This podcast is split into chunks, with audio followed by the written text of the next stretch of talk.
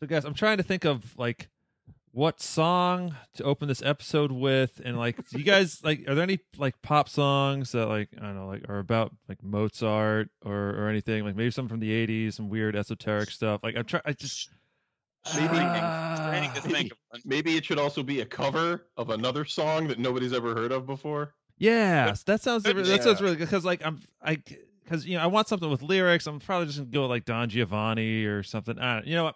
I'm sure I'm sure something will come to me and I'll just like I'll I'll do a YouTube search and it'll be like the first whatever the first song comes up It will should, be fine. should. Yeah, it'll be fine. It'll be fine. It'll be great. Okay.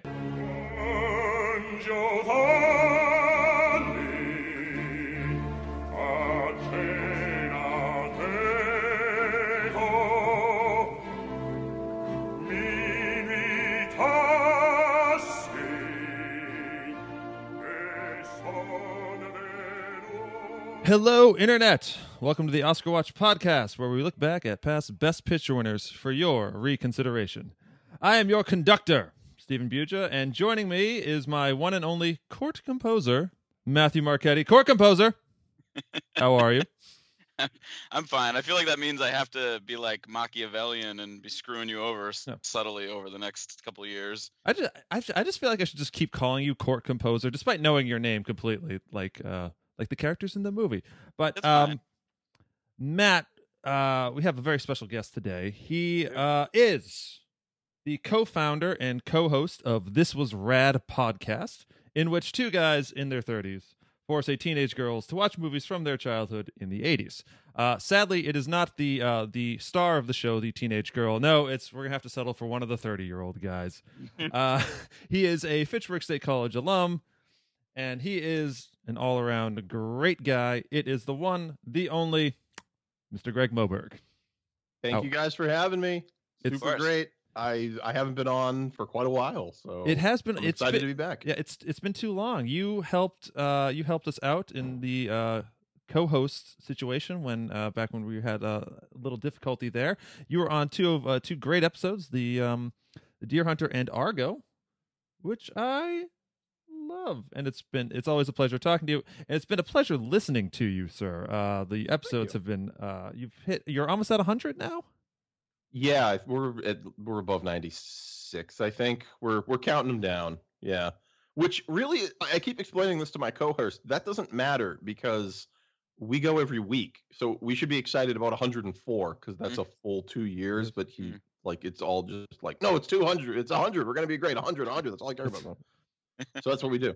yeah do you have any uh, special things planned for yield 100 We we do. Um, I don't know if we're publicly releasing them, but um, we're gonna we we've got a pretty interesting thing that's going to involve a classic horror movie that we have from the '80s that we have not done, Ooh. and uh, yeah, it's gonna it's gonna be. Uh, I hope it's gonna be good. This is one of those swinging for the fences. It's either gonna be great or it's just gonna be unlistenable. So Yeah. we'll see what happens. Classic horror movie from the 80s. That does not narrow it down whatsoever. That could No, be anything. it's great. Yeah. But speaking of the 80s and a completely non horror film, today's movie, we are looking at the 1984 Best Picture winner, Amadeus, directed by Milos Forman, written by Peter Shaffer, starring F. Murray Abraham, Tom Hulce, Elizabeth Berridge, Simon Callow, and the one and only, the great Principal Rooney himself, Jeffrey Jones.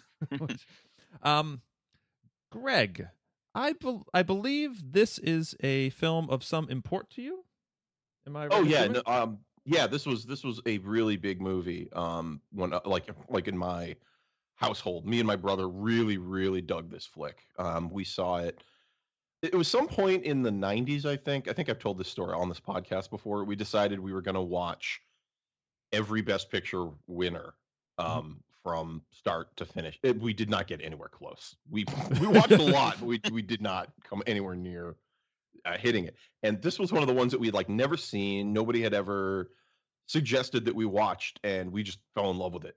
And we we, especially in the like the early DVD days when you had those snap cases that were like all Oh, yeah. cardboard.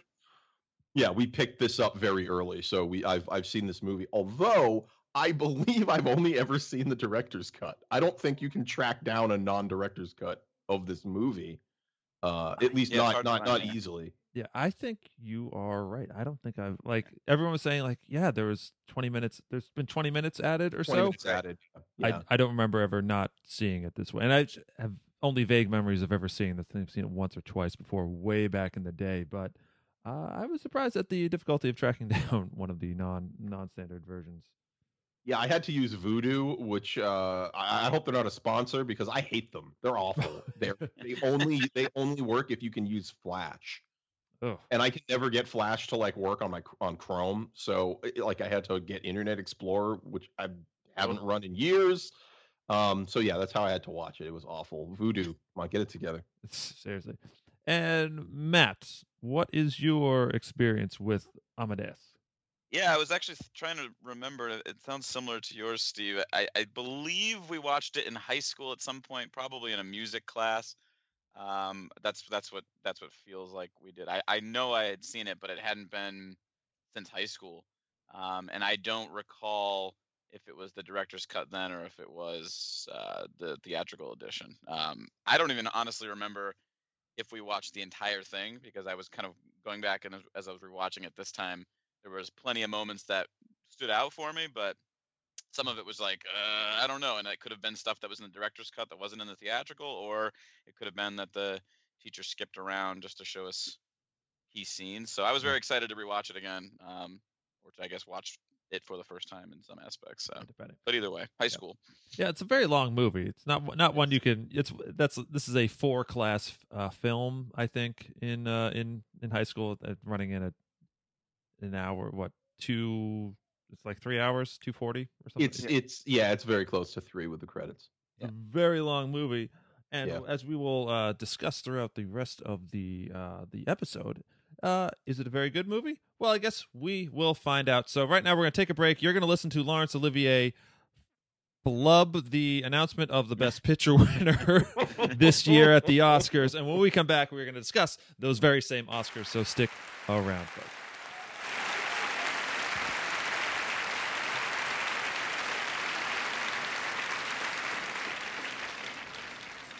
Dear ladies and gentlemen, thank you more than I have ever wanted or tried to thank anybody for such a perfectly wonderful reception. Thank you so much. I hope I won't let the occasion down too badly.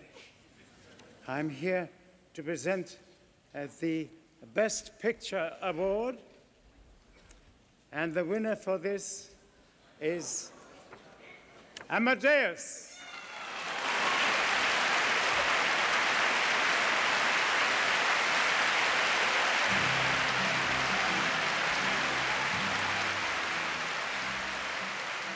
Amadeus won Best Picture, and boy howdy, did it take home a lot of other awards alongside that. Which of you two fine gentlemen would like to discuss the wins and nominations that Amadeus had that year? I'll I'll defer to Greg if he's got him. Yeah. Okay. Okay. Uh, let's see. I can. I'll try to go through this. It, uh, it took Best Picture. Uh, it took Best Director, uh, which was uh, Milos Forman. If we hadn't said his Yep. name before, I, I His uh, his second his second win actually he won in '75 for One Flew Over the Cuckoo's Nest. I mean, directed that. Oh, that's right. That's right. I always forget that that's him. Um, it it had two actors from Amadeus nominated. Mhm. Um, both both Tom Hulce and F. Murray Abraham got nominated. Uh, I think rightfully so. F. Murray Abraham took Mhm. home Best Actor. Tom Hulce is still amazing in this movie, but F. Murray Abraham. Yes, absolutely. I've forgotten how great he was in this. Mm. It's fantastic. And uh, uh, uh, this is the last film to be nominated with two leading actors in the in the same movie for the same, you know, because they usually it, in, in future Mhm. times they probably would have split it up to like have Tom Hulce be supporting actor, so he can have another shot at it. But this last time it was like, nope, you do not have these, you do not have this movie without these two amazing performances. So, Yeah, yeah. Uh, let's see. You got Best Adapted Screenplay because it was a play before this, Yes. correct? the uh, Peter Shaffer, uh, the guy who wrote Equus, that Oh, play about oh, the it's the play same about the horse and the nudity. I think that's really all. That's all I know other about. things. I I- I just remember Harry Potter was in it in London, and that made a big Yeah. splash. I don't know what his real name is. He's just Harry That's- Potter now. Uh, it's Elijah Forever. Wood, right? It was it was Swiss Army Man. You know, Harry Potter. It's, it's the same dude. Um, it also took best sound, uh, best art direction, best costume design, and best makeup. really can't. Uh, y- y- I can't argue with no. any of those. It's, it's a sumptuous looking movie. That uh, the makeup alone. That's that's some great old man makeup on uh F. Murray Abraham Yes. there. I was thinking the same thing. Even with like a high definition transfer, it holds up. It looks really good. Very good, very good. And uh, one cannot fault the costuming, uh, and the uh, and the wigs. Oh, and those hats. Whew. Love those. Love love me those hats. wigs. Love me those hats. So, uh, Yeah. Oh. I was just gonna say the, the the the fact that they shot like on location in Europe, Mhm. like you can, it, it has a real lived-in feel to it. You know, Mm-hmm. because nowadays, you know, at at best you'd get like a uh, Phantom Menace where like they build like a tiny set and then green Mhm. screen the rest of it. And this, they're actually like, well, it was you know back in '84. They're like, no, we'll just go to Europe. There's like all this stuff still around. It's fine you know it's cheap enough it doesn't matter so i i love me uh practical effects and practical Mm-hmm. settings and it's just it's fantastic it is so beautiful to look at like Yeah. you said Uh, it was shot in on location in Prague, I believe, which I think is, is that, I think is Milos Forman's Forman's like home hometown. It is, So yeah. Yep. it has that I think- I great think old Europe lived in feel, which um, I think you can still get to th- these days. Uh, I'm told Prague, my wife has been, and it's just a lovely, lovely city, worth going to. Uh, so it was nominated for three other Academy Awards. Best Actor Tom Hulce, discussed that, and it lost uh, cinematography and editing as well. Um, those are two. Um, those are two of the big ones. Every every Best Picture is generally nominated for uh, one. Usually they win both, so it was odd to see them uh, losing out because I think the cinematography in this is Hmm. um, great. It does feel at times a little Broadway-ish. It's like okay, and now we're going to plant the camera and people are going to act, you know, act within within it. But Yeah. uh, it's got some great depth to it, and um, some, um, some the, The lighting. lighting. is phenomenal. It's all it's all I read it's all natural Oh. lighting, so it, I fe- it felt like that. It felt very like warm and, and just real yeah, at the and- time. yeah, and the uh, yeah, and the candlelight. Oh, the candlelight! There's Yeah. so much candlelight. I noticed that a lot. Beautiful, beautiful stuff. And uh, the editing, uh, I think it gets some points docked down for the director's cut. At least, I'm, at least that's what I'm told. It seems it has a little bit of slowness to it. Full disclosure: I did see the director's cut uh, for this. as did I-. Uh, we try. I, I tend to try to just want to watch the movie that won the award, but if I didn't watch, eh, but I'm not watching the theatrical cut of Return of the King because why would you do that? So, so I've already broken that rule. So, there you go. the the main scene that is different um, is the scene where Salieri calls in uh, Mozart's wife to come back to the castle at night, and like, and she does, and she gets topless. That was not in the theatrical Okay. cut. That's the, from what I'm told, that's the real big scene, Mm, which most people enjoy because now you understand why she hates him. hates him Right. so much. Yeah. Because without it, she's just like really antagonistic towards this guy, and you don't really understand why. So Okay. I guess I get it. Me too. Um, the 1984 ceremony. Uh, a couple of a couple of famous things happened. You had uh, the Sally Field. She won Best Actress, her second one for Places in the Heart, and this was the long parodied uh, "You Like Me Right Now," which everyone knows is now "You Like Me, You Really Like Me." That I think everyone has done at one point in their lives, and uh, the second and last non-professional actor uh, won a supporting actor role, and that was Haing S. Ngor for Roland Joffé's The Killing Fields, which uh, the three of us have, or at least one of us might have a little, you know, not not necessarily an issue with. It's a great role, but uh, there was another nominee that year that perhaps should have won. Greg Moberg, the floor is yours. Yeah, it clearly should have been Pat Morita from The Karate Kid. Uh, hands, hands down, hands Oh. down. It he's that is such a. I mean, everybody thinks that that movie's good. Like, no, not many people dislike it, but he is so good in that movie. And it was a role they they didn't want him to take actually. because he was he was a comedic actor. He was on Happy Days and stuff. If you remember, Yeah, remember, it was. I do. It was.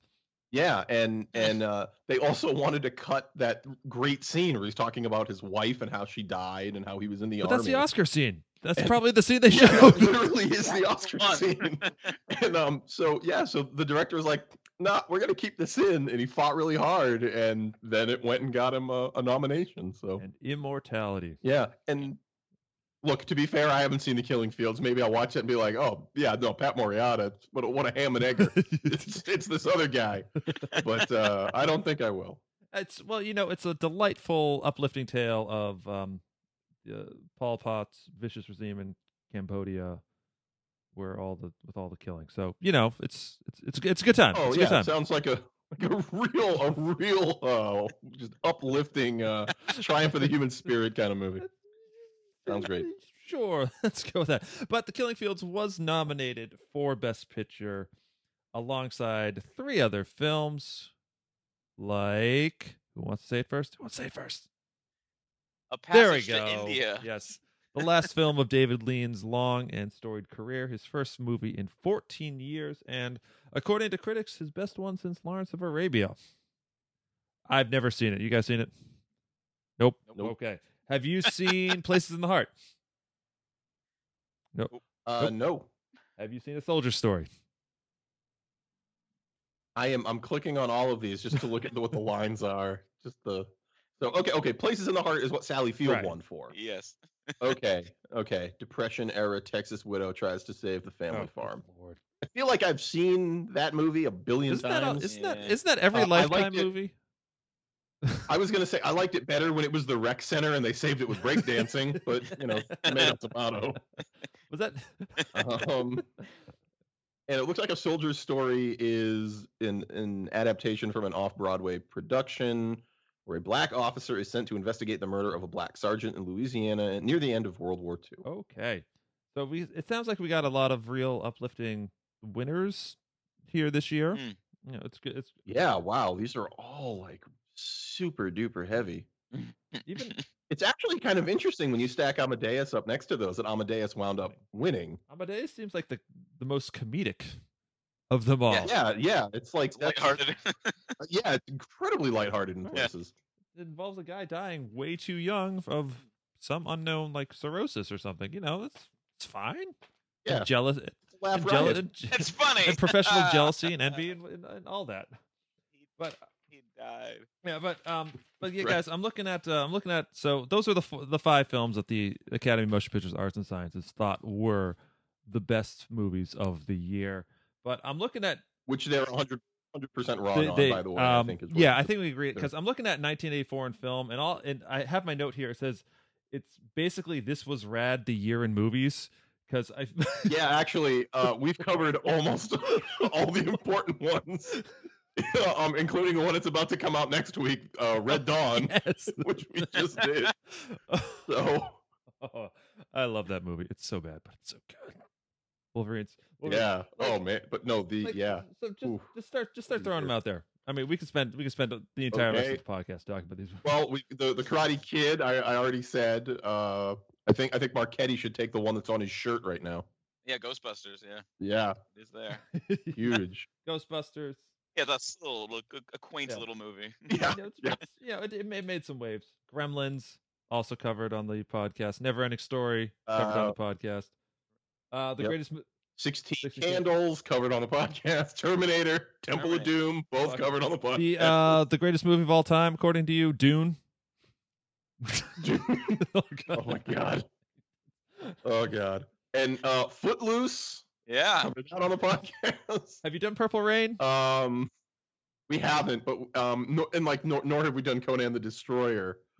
Um and uh not not because I haven't complained about it. We haven't done Repo Man either. Oh. Um Revenge of the Nerds we're really Yeah. conflicted about because it's like, do we want to subject a 14 year old to a lot of stuff that doesn't hold up so great in Revenge of the Nerds? like, I don't know. There's uh the main character straight up rapes someone and it's a played for laughs. yes, it is. hey, I'm still laughing. I'm laughing right now. I don't know why. We're all laughing. Uh, It was a different the time. free will in '80s, man. free Um, will in '80s. yeah, that's right. That's what we always say. The freewheeling eighties. Uh, let's, let's, Oh, man. let's see, they also had uh, Police Academy. The first Police. I feel like I just The- they're all the- I, all seven of them. Seven of them. Well, the, the first one's rated R. The first one's like a hard R Wow. comedy, and the rest were all like PG, PG Right. thirteen. So Yeah. Uh, this is Spinal Tap, which unfortunately did not get Best Documentary because rules or whatnot. that would have been amazing. yeah. Uh, Star Trek Three, you know, one of the lesser Star Treks, but yeah, it's not so not not, not Cool. terrible. Uh, in all in seriousness, you have The Natural, great baseball movie, and Once Upon a Time in Oh. America. Yep. But uh, Marchetti, I think there are some uh, some horror movies that came out this year that are particularly. were, yeah. You, you already. I mean, Gremlins is sort of a, a horror comedy, but it The was Christmas there. Movie. Nightmare on Elm. Nightmare on Elm Street was in 1984. the first one. one. I it it struck Cover that. that that feels. Remember that, that it feels too it feels too late for it. Like I just assumed it like every like all the horror movies started like came out in 1980 and they just had one every year until like 1993 or something. Well, that's that's why that movie was so it was huge because it it took the big spin on the slasher. I mean, the slasher like heyday was like the late 70s to like 82. And then all like the crap comes after that. So anything that was a, a good spin on the formula was was well warranted, and that that's one of them. So mm.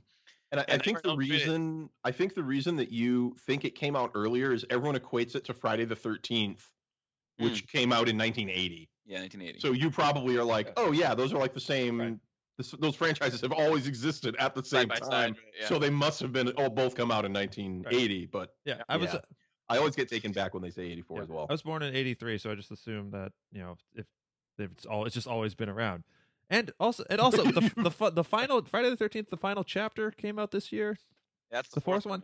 That's, but it was not the final chapter. Yeah, No. No. This- at the time it was, Yeah. It, it, but it the year probably should have after it was been, not.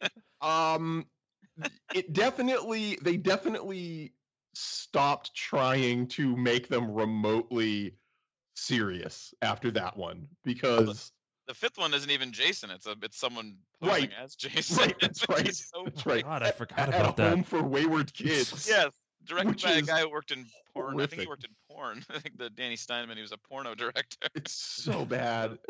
Yeah, Um, seems I mean, right. but I mean, About we right. can we can agree that the fact that it ended with him in space is probably all you need to know. The the like Jason X is him in space. Yep. So That's a that's how that's how that's how all franchises end. Much like the Fast and Furious franchise clearly needs to end in space. Space. They There's- have to go to space. they have to go to space. No, I agree. There's nowhere else for them to go. Where, where, where can they go but up? Um, yeah, we can talk about 1984. If you want to hear more about 1984, find This Was Rad on uh, podcast, your podcast app, and just burn through all 100 episodes. They're really great. It's great hearing a very disinterested and you know kind of sassy teenager watch these movies and, and crush uh, Greg and his co-hosts' uh, childhoods. It's it's it's it's charming actually. Yep. Yep.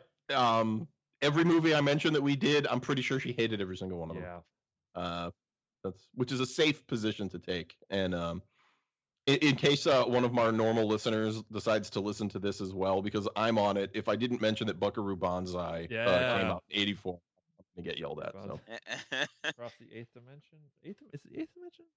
yeah, Eighth- the, yeah, the the it's eighth, it's the the actual name I believe is the Adventures of Buckaroo Banzai across the eighth dimension. I believe is the full name of that film. it it is. Yeah. Okay, good. I was straightening my glasses. Nerd Mm, Actually, cred, nerd cred. Well, It's like it's like when, when we did ET and I refer I refused to refer to it as ET and I called it ET the extraterrestrial and his adventures on Earth. that is the only way I would refer to the film. okay.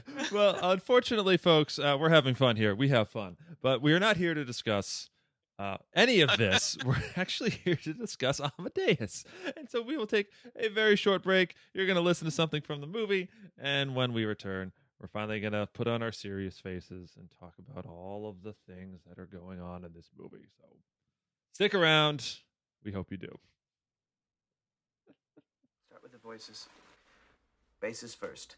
Second beat of the first Time, me- time. common time. Second beat of the first measure. On A. Maledictis. Second measure, second beat. Maledictis. You see? Yes, yes, G sharp. Of course. Yes. Second beat of the third measure. On E.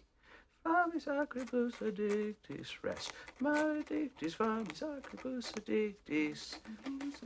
You have me. I think so. Show me.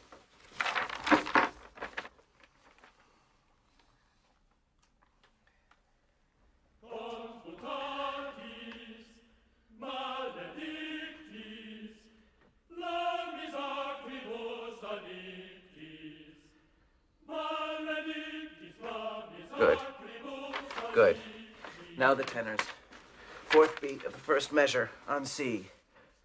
Confutatis. Second measure, fourth beat. D. Maledictis. All right.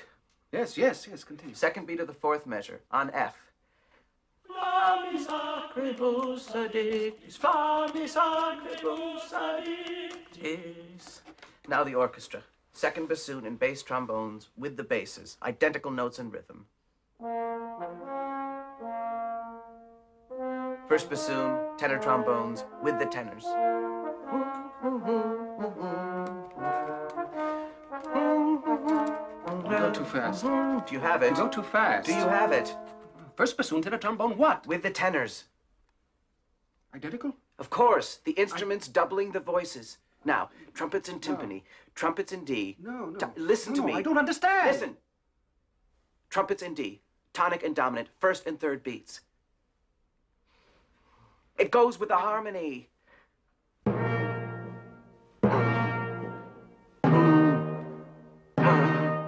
Yes, yes, yes.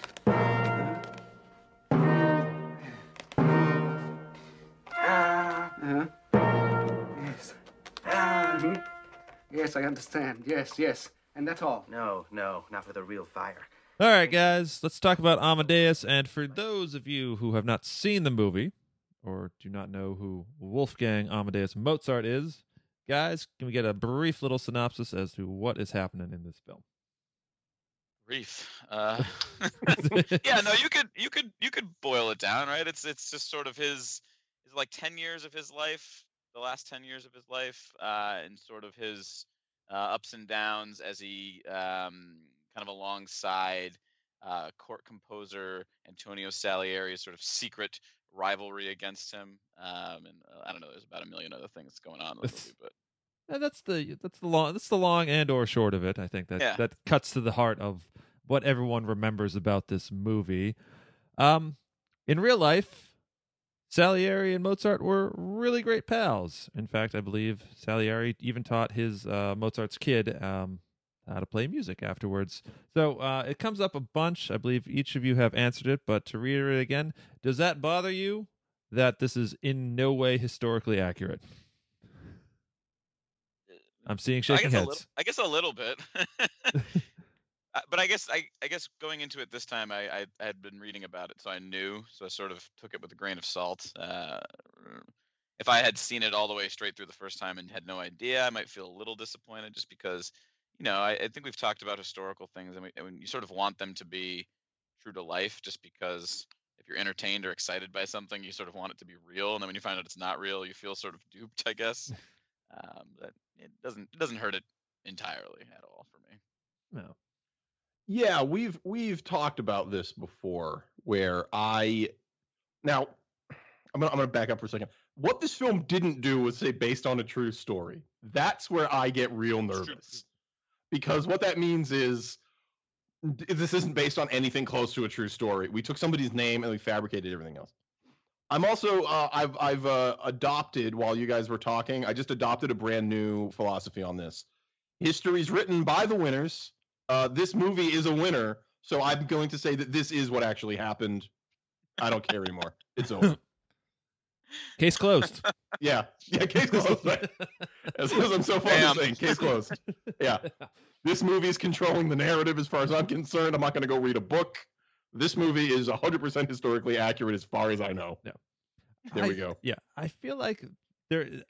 Maybe I've had a conversation, or there conversations have happened to people in the past where they have talked about Salieri as this great, you know, envious uh, professional rival, and that's his that's his place in history now. When by all accounts there seems to be no such thing. So it's funny how this this has actually taken on the uh, basically Yeah. basically the historical record for Yeah. for us, Yeah. and they ain't gonna fight it. What can they do? They're dead. They've been dead for hundreds of years now. Also, just like use your brain. How would anyone know any of this? Right. like it Right. doesn't make any sense. Yeah. Um. And I think it- although, oh. No, go ahead. Go ahead. Go ahead. No, I know. I was gonna say. I think it works out in that it is not a biopic. If like if it were trying to be like this is Mozart's life and all his what, what he did, like that's not the point of the movie. The point of the movie is is Mozart's the star, sort of, but it's more about Salieri than it is about it ever was or is about Mozart. So I I would have loved it if if if like Jaws, um, the the author of Jaws, if like Peter Shaffer then de- devoted the rest of his life to explaining to people that Salieri really was not a bad person, and just spent all his money trying to go around and convince everybody that it was he was totally a fine guy, and you know you just had like horrible guilt for like causing all these hates for someone who didn't deserve it. That would be that would wait, be amazing. wait, is that what Peter feel like Ben? that Is that what Peter Benchley did? Yeah, no, he he from look from what I've read, and I read stuff on the internet, so who knows? But um, from from what I've read, um, he actually like feels terrible or felt terrible that he inspired so much like hatred and fear towards sharks, Sharks. and and spent a lot of his money like attempting to you know educate the public like look i wrote a fiction book. They're not really Yeah. eating boats you know and awesome sea captains. It doesn't happen. That was not real. I needed money. I wrote a book which bears no resemblance to the movie. You know because no there's like a mob subplot in the book that spielberg was like no we don't nope we don't need this. This is leaving. Get out of here so yeah, yeah, I, I that that's what I'm gonna say has happened. I'm gonna say Peter Shaffer spent all the money he made from this to try to convince people, and it failed because we still didn't believe it. I So. still didn't believe it. Yeah. Right. Yeah. yeah. On the on the subject of Salieri, um, so Salieri is he is a by all accounts successful composer in his own right. He worked very hard. He this is his dream. This is his goal in life to compose music for a wealthy patron. In this case, the uh, Emperor of Austria, played by Jeffrey Jones. So I guess the question is, uh, or question or statement rather is, we have all been Salieri, right? That sound sound accurate? We've all Yeah, been, we've all. Yeah. we've all worked for something really hard, and then this punk ass kid comes along and just does everything better. And I understand the feeling of, man, fuck this guy. I because Mhm. when you when you first meet Mozart, he's chasing he's chasing after his uh, future wife, uh, Constance, and just being just a dick.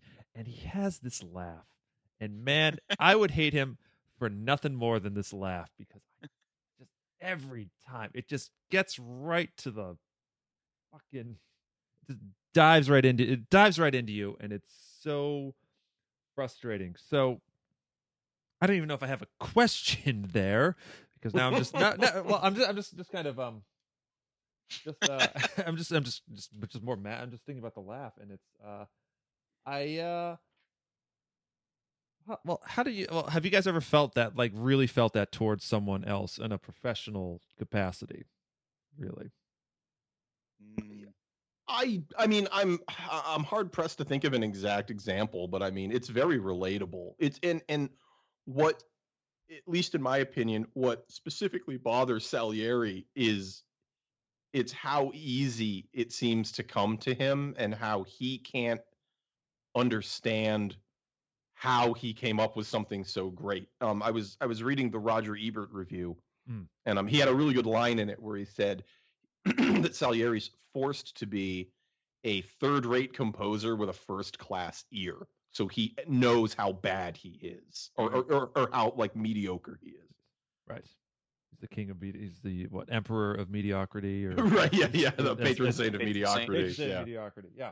And when you when the movie gets set up like that, I'm almost expecting a sort of sports movie where you have the really naturally talented guy Hmm. gets taken down a peg or two in terms of humility, and Right. it it kind of happens. We like Mozart is by no means he's no- by no means a particularly happy figure. He's plagued. He's debt ridden, but there never comes this moment where he's you know he's told like you, you have to like he, I think no he gets told once you have to be a little more humble and completely rejects it and it doesn't follow Yeah, this right. trajectory and what I think is interesting about it is that the rivalry never becomes something like in the prestige or something where you have these two very talented figures like battling back and forth.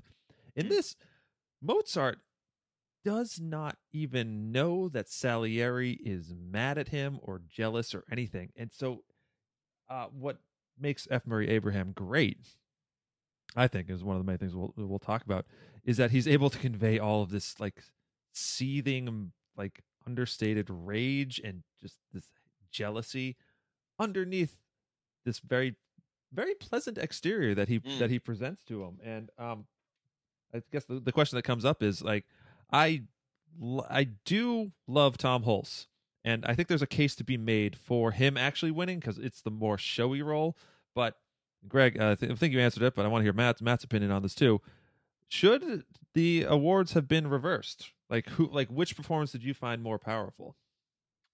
I, I definitely agree with I think what the Academy went with. As much as Tom Hulce is great, particularly as the, the film progresses, I think he's like an acquired taste, particularly the first time you see it. At first you're just like, What what is happening? There's no one is speaking with accents and or some people are and I yeah, read that that's true. I read that Foreman was just like he wanted people to focus on the performance and not get hung up on the accents, which I think is the better decision overall.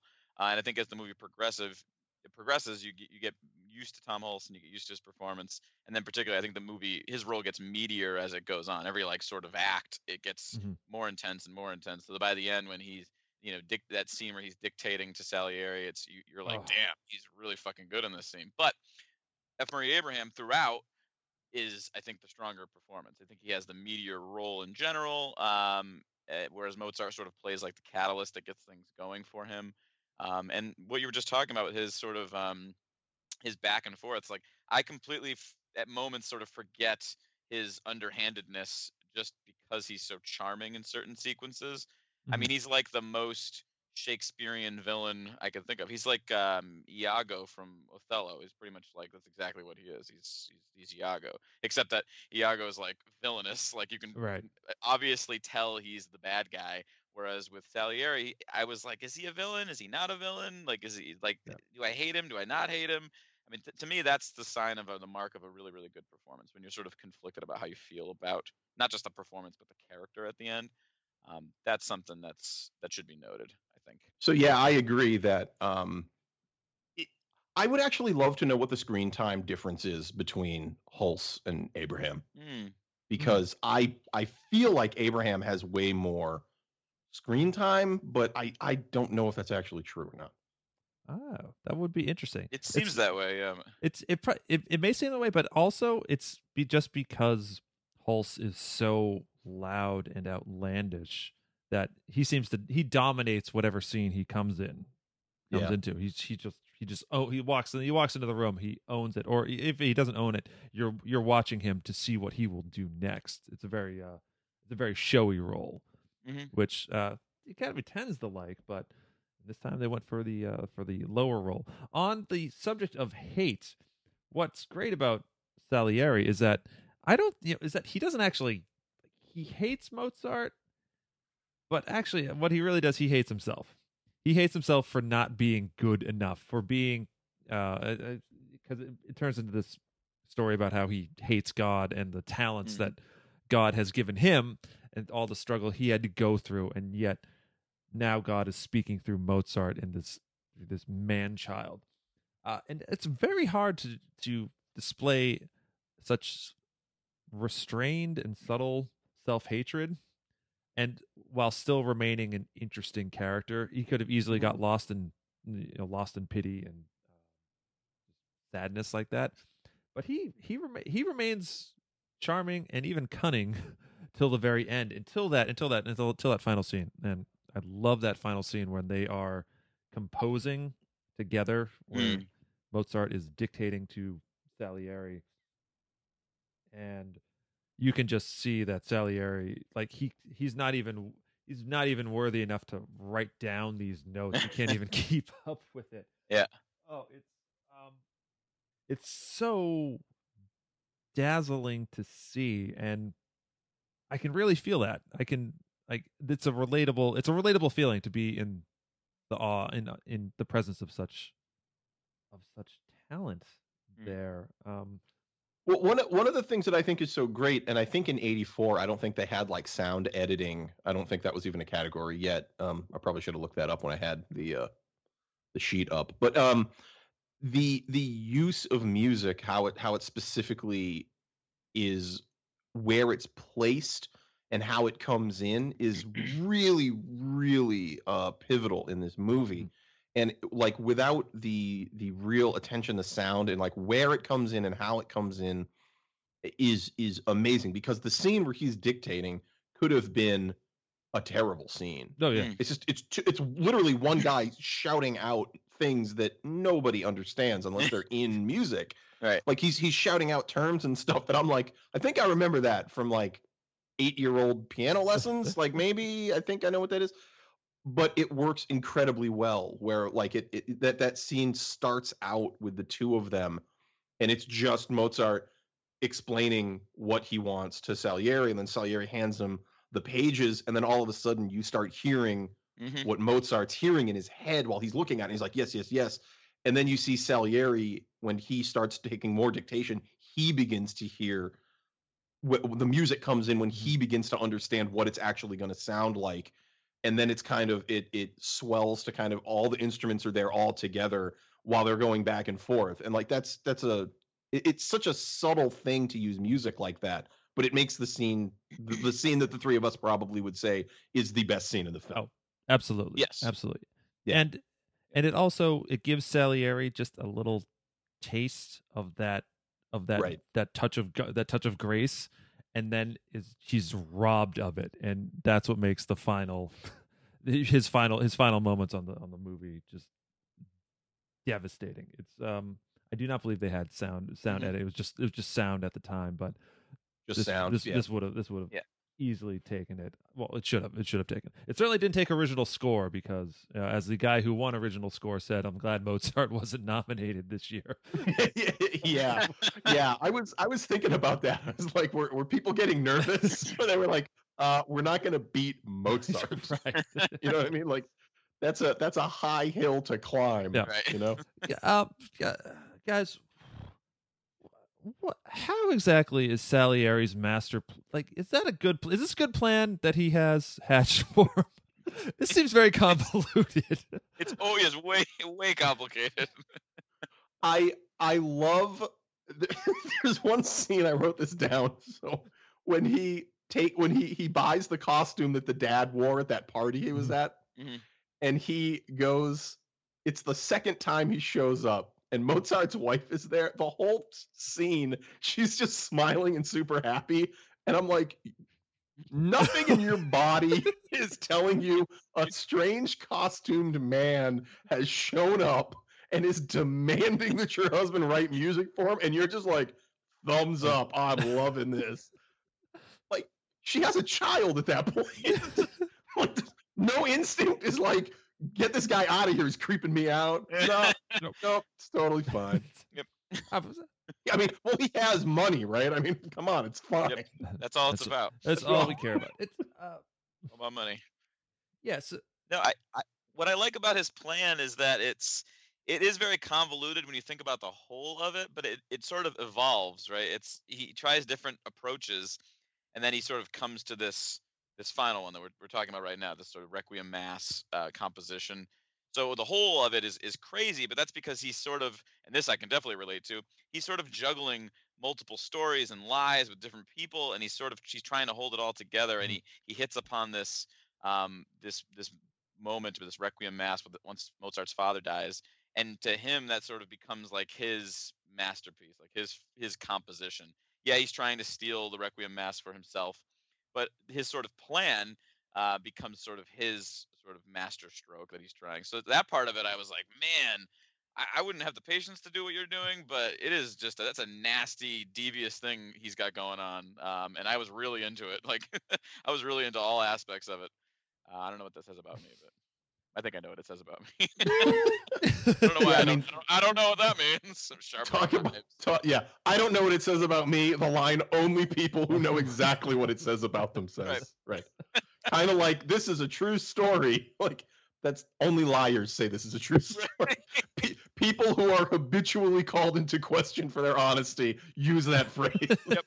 um no, but I uh, I'm I'm with you on that one, Marchetti. I love the the sort of um uh he has like a skeleton of a plan and he's Right. smart enough to jump on opportunities when he sees them. Right.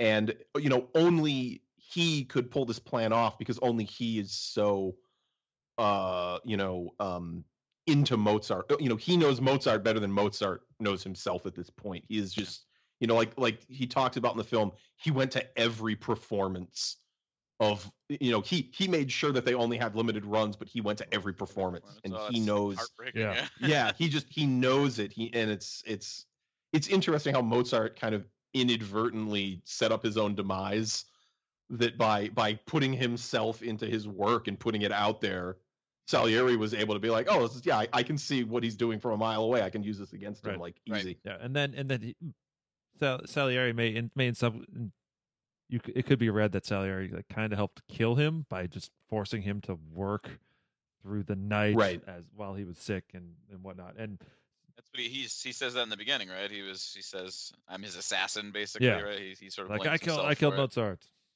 Yeah. That that beginning scene was was hilarious. It wasn't just we didn't just cut directly to them. We cut to the guy from that famous character actor just eating some some sweets, which beca- which Just just two creepy dudes. Oh, the oh that yeah, the um he was in Fast Times. Yeah. Yeah, what what is his I, name? I don't. He's he's he's he's, he's always the he can, he can always be the weird creepy dude. I feel like he was in some horror movie. Anyways, but the what I like about that is that it actually does sort of come around in that it shows that Salieri, he man has a sweet tooth. He loves them cakes. oh yeah. That's hundred percent true. Yeah, that's interesting. I just realized it's a lot of desserts in this film. yeah, he's constantly eating the desserts. That's right. they look delicious.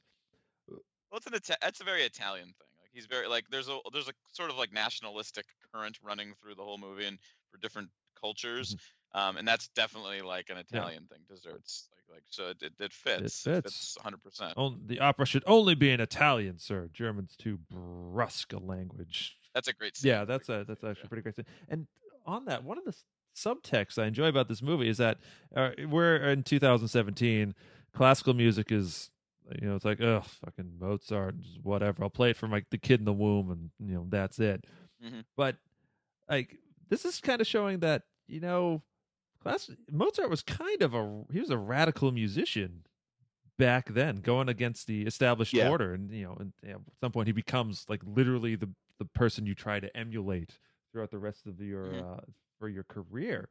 Uh, it's it's funny to think of how you know meet the old boss same as the new boss. How just the the new revolution becomes the same old same old, and now and now we and and now we have ballet and we have dancing in opera, which I didn't think was a thing that never existed, but apparently might have. Uh, it's, I I was very curious why they banned ballet at the opera. I kind of want a movie about that because that is so specific. Like it's it's kind of like when you go to somebody's house and like they have a weird rule. It's like, well, what incidents led Yeah, up what, to this? What led to that to make a rule where they were like, okay, no, no more, no more. We've tried this. No, no, it is not happening ever again. Like I'm just too frustrated. No more ballet in the operas. I'm I've had it. I've had it with all of this this malarkey. is Yeah. over. what if it was just the ballet? Would like is just a ballet okay? Like, could you just have the the dancing mean- company? Like, there's no opera involved. in this hypothetical I, I think as long as there's no opera, yeah, I think you're okay. But- um, but yeah, no, Mozart, to your point, was totally. I mean, people say he's punk rock, but he's really metal. I mean, Mozart literally wrote a song called "Lick Me in the Ass." That's that Really? is that is a that is a fact. Yes, that is a Wow. fact. That is a real song. based on a true Um, based on a tr- that I believe is based on a true story. But like, um, uh, they definitely portray him as kind of a, like a punk rock musician. Like his wig at one point has Yeah. like a little bit of Mhm. pink to it. Like Yeah. that's that's definitely in in the mind of this, where the the old stuffy musicians, and here comes the punk kid who's like, well, I don't care about any of these rules, and Yeah. you know, why do we do this? And the people, you know, the adults are like, well, we've just w- this is the way it's always been, and he's like, I don't, that holds no sway to me. Right, Like, there's I don't nothing. care. Like all you're doing is stifling my creativity with these old thoughts. So, And it, it one of the original people who was considered for the role, David Bowie, which wow. yeah, That wig, the- right? yeah, I mean, the, the wig right there. You're like, oh, he's he's he's channeling Bowie right now. He's got the little uh, Yeah. uh, everything. Yeah, I- definitely. Don't know if that would have worked. Bowie's he's a little No. too he's a little too little too stark. Tom Hulce has a very um like like Can you ima- just imagine him laughing? Imagine David Bowie laughing. he already he already he already had his epic um his epic ballroom scene in Labyrinth anyways. So That's yeah, another film we yeah, did. which the by the way, uh Greg which Greg I do I, do- I do have to respectfully disagree with you on that. I think I think that movie is still rad. Oh, okay. I yeah, that's fine. Marchetti, you want to weigh in? Labyrinth still red. I love Labyrinth. God damn it, everyone loves Labyrinth. I can't think. I can't stop thinking about. It. I watched it. I watched it. I watched it with my daughter who was five, and halfway through the movie, she just goes, "The movie's long." Yeah, She just was not having it. not having it. It sick. Your da- your daughter takes she does not take any any guff, any any nonsense. No, no, no. It was like one time I messed up my goatee, so I had to shave it off, and she was like four, and she and I walk out of the bathroom, and she just looked at me and goes, "Daddy, you look terrible." It's she's- nope. You're gonna hear about it. Uh, That's yeah. stuff to, fun stuff We- to look we forward did- to. We did we did a bit. It was it was what's a better movie, Labyrinth versus Legend. Where do you guys weigh in on that? Ooh, um, hmm. Labyrinth. I'm gonna have to go. With, I think I'm gonna have to go with Labyrinth. Yeah, yeah. I would. Leg- too, but Legend's I, really I, I feel like Yeah. I'd have to watch them like back to back and then really feel about which Which which, one really sort of. weak. Yeah, it just didn't feel like bloated the- weird. Yeah. The so Jim Henson is great, but he can't tell like he doesn't understand story structure or just like doesn't care about it. don't think It's he He probably doesn't care. and Labyrinth, I mean, uh, Legend specifically, if you get the director's cut, it is a much different movie Okay. because it has like the original score in it, not Tangerine Dream and stuff. So it's it's it's kind of difficult. I love the to- Tangerine Dream score. Yeah. Yeah, but it was Jerry Goldsmith did Oh. the score. Like, yeah, he did. on, he did you're Wrath of Khan stuff. Oh, okay. Yeah, he All did. right, all right. But um, yeah. On, on a similar subject, guys, uh, I have an I have, I have an idea for for casting Tom Hulce. Uh, he didn't really go on to much. Um, well, he, he he did a couple things here and there. He's won some stuff on Broadway, but I you know, you know I'm thinking this man kind of reminds me of Mark Hamill. This guy would have made a great Joker, great live action Joker. Yeah? Yes or no? I, yeah, I, I'll, I'll say yeah. Just Just- I'm trying to look at pictures of young Tom Hulce. Well, yeah, he's, he's got that rubbery face, the rubbery, the rubbery attitude. Yeah, he and got- does, and that stupid laugh. That I, I, I heard Yeah. that laugh. I'm like, oh, he's the fucking Joker. What's, what's, what's going on here? Yeah, I would, I would, I would agree if they had, if they had cast him instead of, uh, instead of Nicholson in like the the '88 Burton Batman. I could, I could have seen it. Could have been fun. Could have been fun. Yeah. What is the legacy of like, um, not the legacy. What is the pop culture influence of Amadeus? Um, like I don't like. We have the song. We have Rock Me Amadeus. Yes, we do know that. I do know what the song is. Uh, has do do you think this like penetrated the sort of um, public consciousness in the way like a, certain other films do, or has it largely been kind of left behind? Hmm. That's a that's a good question. I know when we were growing up, this was an oft referenced movie. Yes.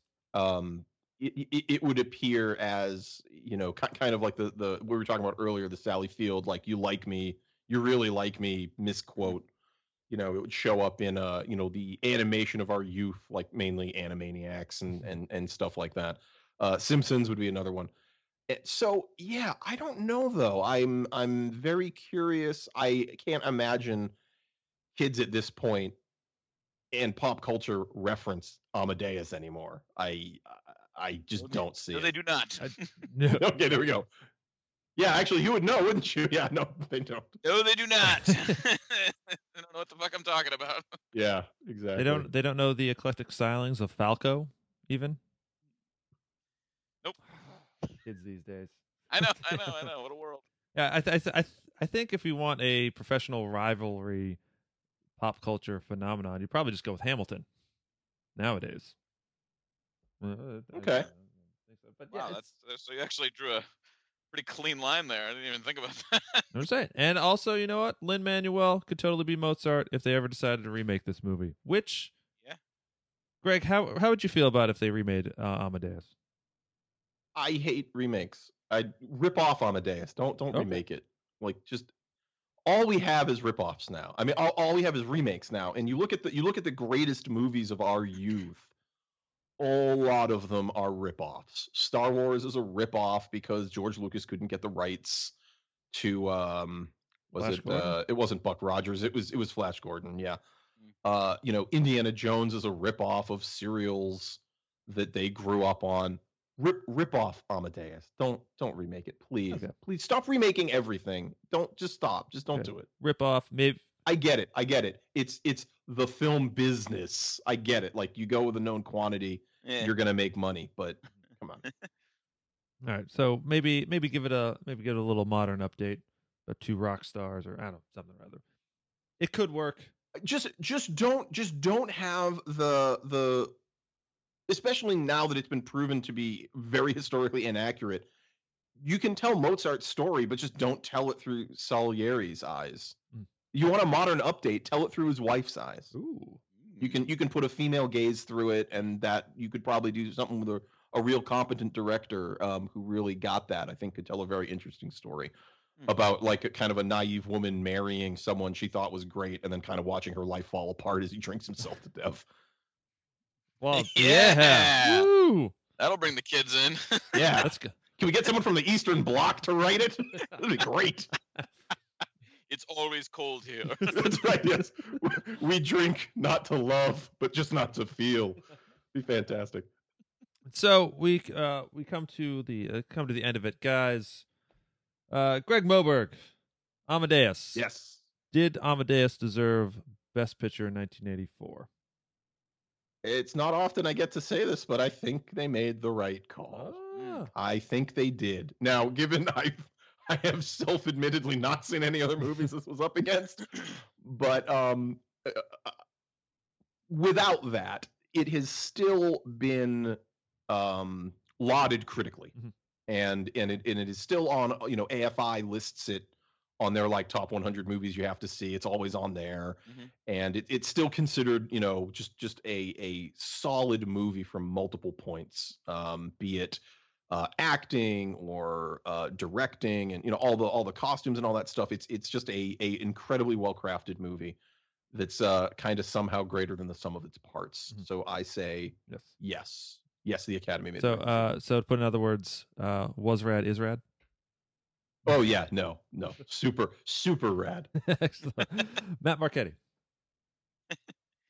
yeah, I, I I agree. I think that they made the right decision. Uh, I think it, it entertains on like every possible level. There's, you know, romance. It's funny. It's really dramatic. It's really well put together. There's a sort of a suspenseful aspects to it. There's really kind of heartbreaking aspects to it.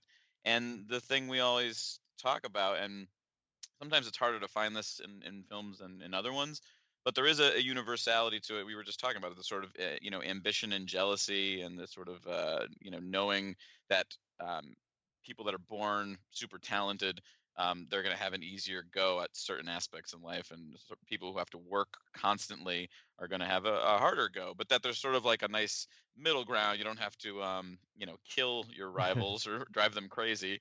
You can sort of just be the person you're going to be and I, I, I just yeah I, I i think they made the right choice. It's a long fucking movie that is really for me entertaining for the entirety of its three hours. I, I was really not bored i don't think at any point um and that i was thinking about the last emperor and how that was it was good but it wasn't very entertaining Mhm. in in large doses at times. I, I found this to be really entertaining um, throughout, even even when it was dark and even when it was sort of like, all right, let's get to this part. You still were like, oh, but this is so good. You have to sort of like relish every moment of it. So, yes, they made the right Okay. choice. Uh, I will have to make it three for three. The Academy did make the right choice in this. It is a, uh, it's both epic and intimate.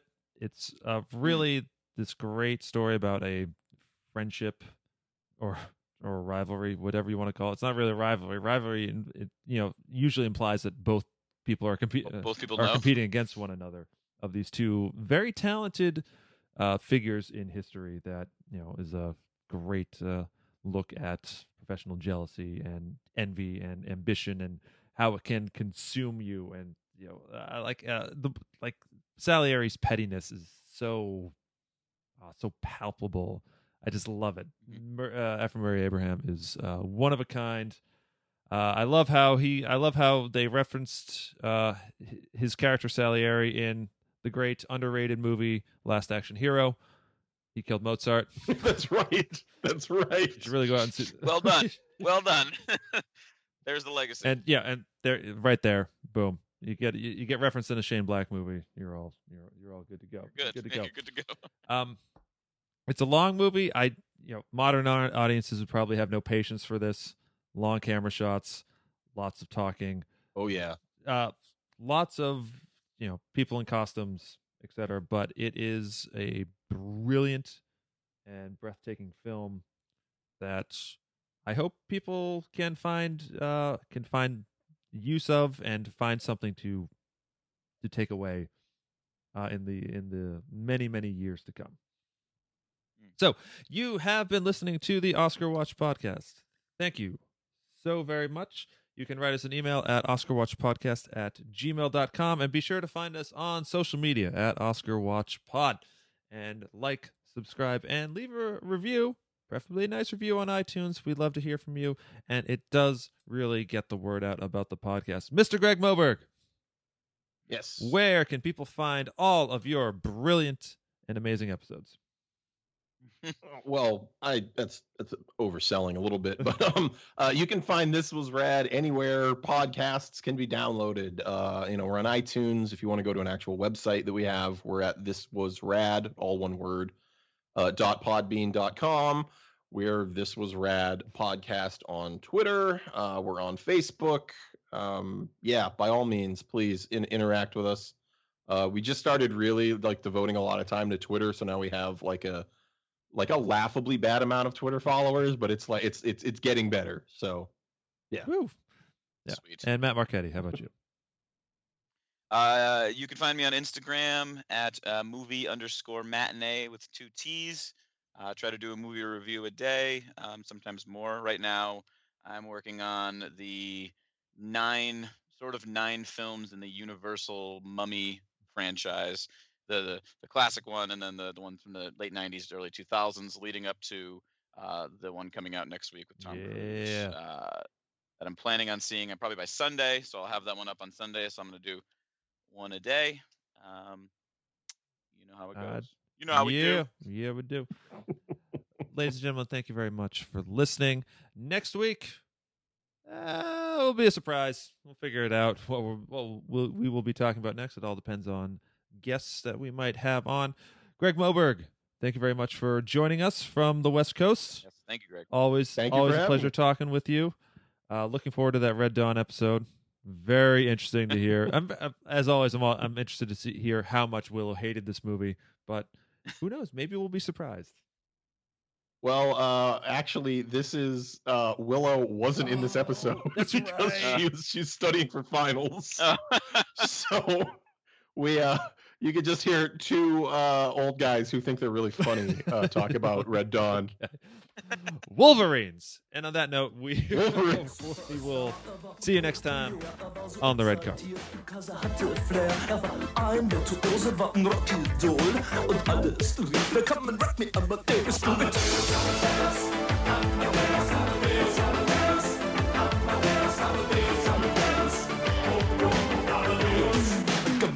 Cause er hatte Flair,